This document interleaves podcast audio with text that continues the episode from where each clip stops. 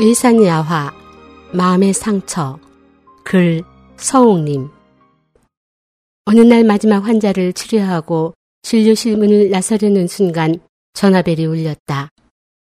받을까 말까 주저하다가 자신도 모르게 수화기를 들었다. 내가 평소 알고 지내던 양의사한테 걸려온 전화였는데 급성 유추염자 환자가 있어 꼼짝할 수 없으니 와서 좀 도와달라고 했다. 그는 내가 유추염자를 잘 치료한다는 것을 알고 있었다. 내가 제니를 보았을 때 그녀는 고통스럽게 신음하고 있었다. 두 손으로 의자 손잡이를 부둥켜 안고 서지도 못하고 그렇다고 제대로 앉지도 못하며 엉거주춤한 상태였는데 조금이라도 움직이기만 하면 극심한 통증을 느끼는 것 같았다. 나는 임상을 하면서 이런 종류의 환자를 많이 겪었기 때문에 즉시 그녀의 인중혈에 침을 꽂았다. 침이 세 푼 정도 들어가도록 그녀는 아무런 반응을 하지 않았다. 나는 그녀에게 심호흡을 하도록 했고 그 후 1분도 채 못 되어 그녀는 혼자 일어섰으며 통증도 훨씬 가벼워졌다. 나는 침을 꽂은 상태로 그녀에게 몇 걸음 걸어보게 했다. 그러자 고통과 긴장으로 일그러졌던 그녀의 얼굴 근육이 서서히 풀리기 시작했다. 침을 놓은 후 나는 일반적인 치료 순서에 따라 통증이 있는 부위에 대해 질문하면서 손으로 그녀의 허리 부위를 검사하려 했다. 그런데 손이 몸에 미쳐 닿기도 전에 제니는 놀라서 큰 소리를 질렀다. 그 소리는 마치 허리 위를 칼로 긋기라도 한 것처럼 공포와 예리함이 묻어나왔다. 그녀의 소리에 놀라 공중에 멈춘 내 손을 보고 그녀는 곧 미안해하면서 연신 죄송해요. 정말 죄송해요. 라고 사과했다. 그리고 그녀는 갑자기 내 손을 잡고는 울음을 터뜨리기 시작했다.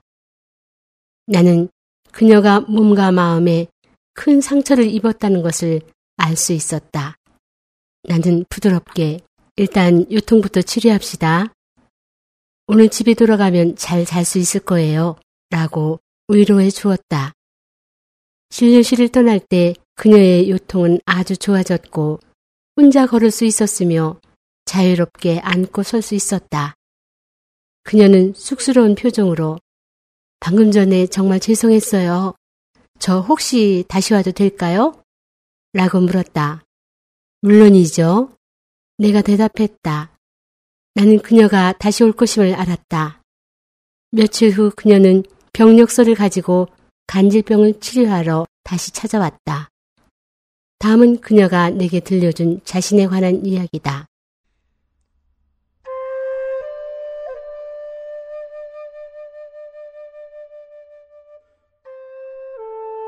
저는 미국 중부의 농업 지역에서 태어났어요.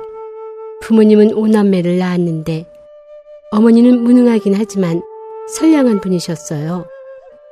제가 다섯 살 때 어머니는 재혼을 하셨어요. 계부는 술주정뱅이였는데 그때부터 제 생활은 지옥과 다름이 없었어요. 저는 줄곧 14살이 될 때까지 계부의 학대를 받았는데 결국 어느 날 집을 뛰쳐나왔고 지금까지 한 번도 집에 간 적이 없어요. 지금은 저도 가정을 이루어 아이가 둘이나 있습니다. 저는 계부가 제 아이들 근처에 가는 것을 절대 용납할 수 없어요. 저는 열등감이 아주 많습니다. 어릴 때 겪었던 일들 때문에 전 늘 고통과 곤혹에 빠졌어요. 왜 어른들은 나를 이렇게 대할까? 왜 아이들은 이렇게 불행한 걸까? 일종의 열등감과 반항 심리는 저를 극단적으로 자존심이 강한 사람을 만들었습니다. 이렇게 되자 저는 양극을 오가며 극단적인 삶을 살았습니다. 겉으로 드러난 자존심이 강한 표현은 내심의 심한 열등감을 감추기 위한 것에 불과했습니다. 이렇게 사는 게 너무 고통스러웠고 저는 사람이 도덕적인 잣대가 지금 사회 속에서 왜 이런 정도까지 방치되어 버렸는지 잘 모르겠어요. 곳곳에서 아동을 학대하는데 심지어 친부모도 예외가 아닙니다. 주일이면 모두 교회에 가서 기도하지만 모두 자신의 이익을 위해 기도할 뿐이에요. 양심이란 양심이라곤 조금 더 없고 나쁜 일을 일삼는 그런 사람들이 회개한다는 것은 있을 수 없는 일이라고 생각해요. 그녀는 끊임없이 말을 이어갔고 말을 하면 할수록 격동되어 호흡마저 가빠했다.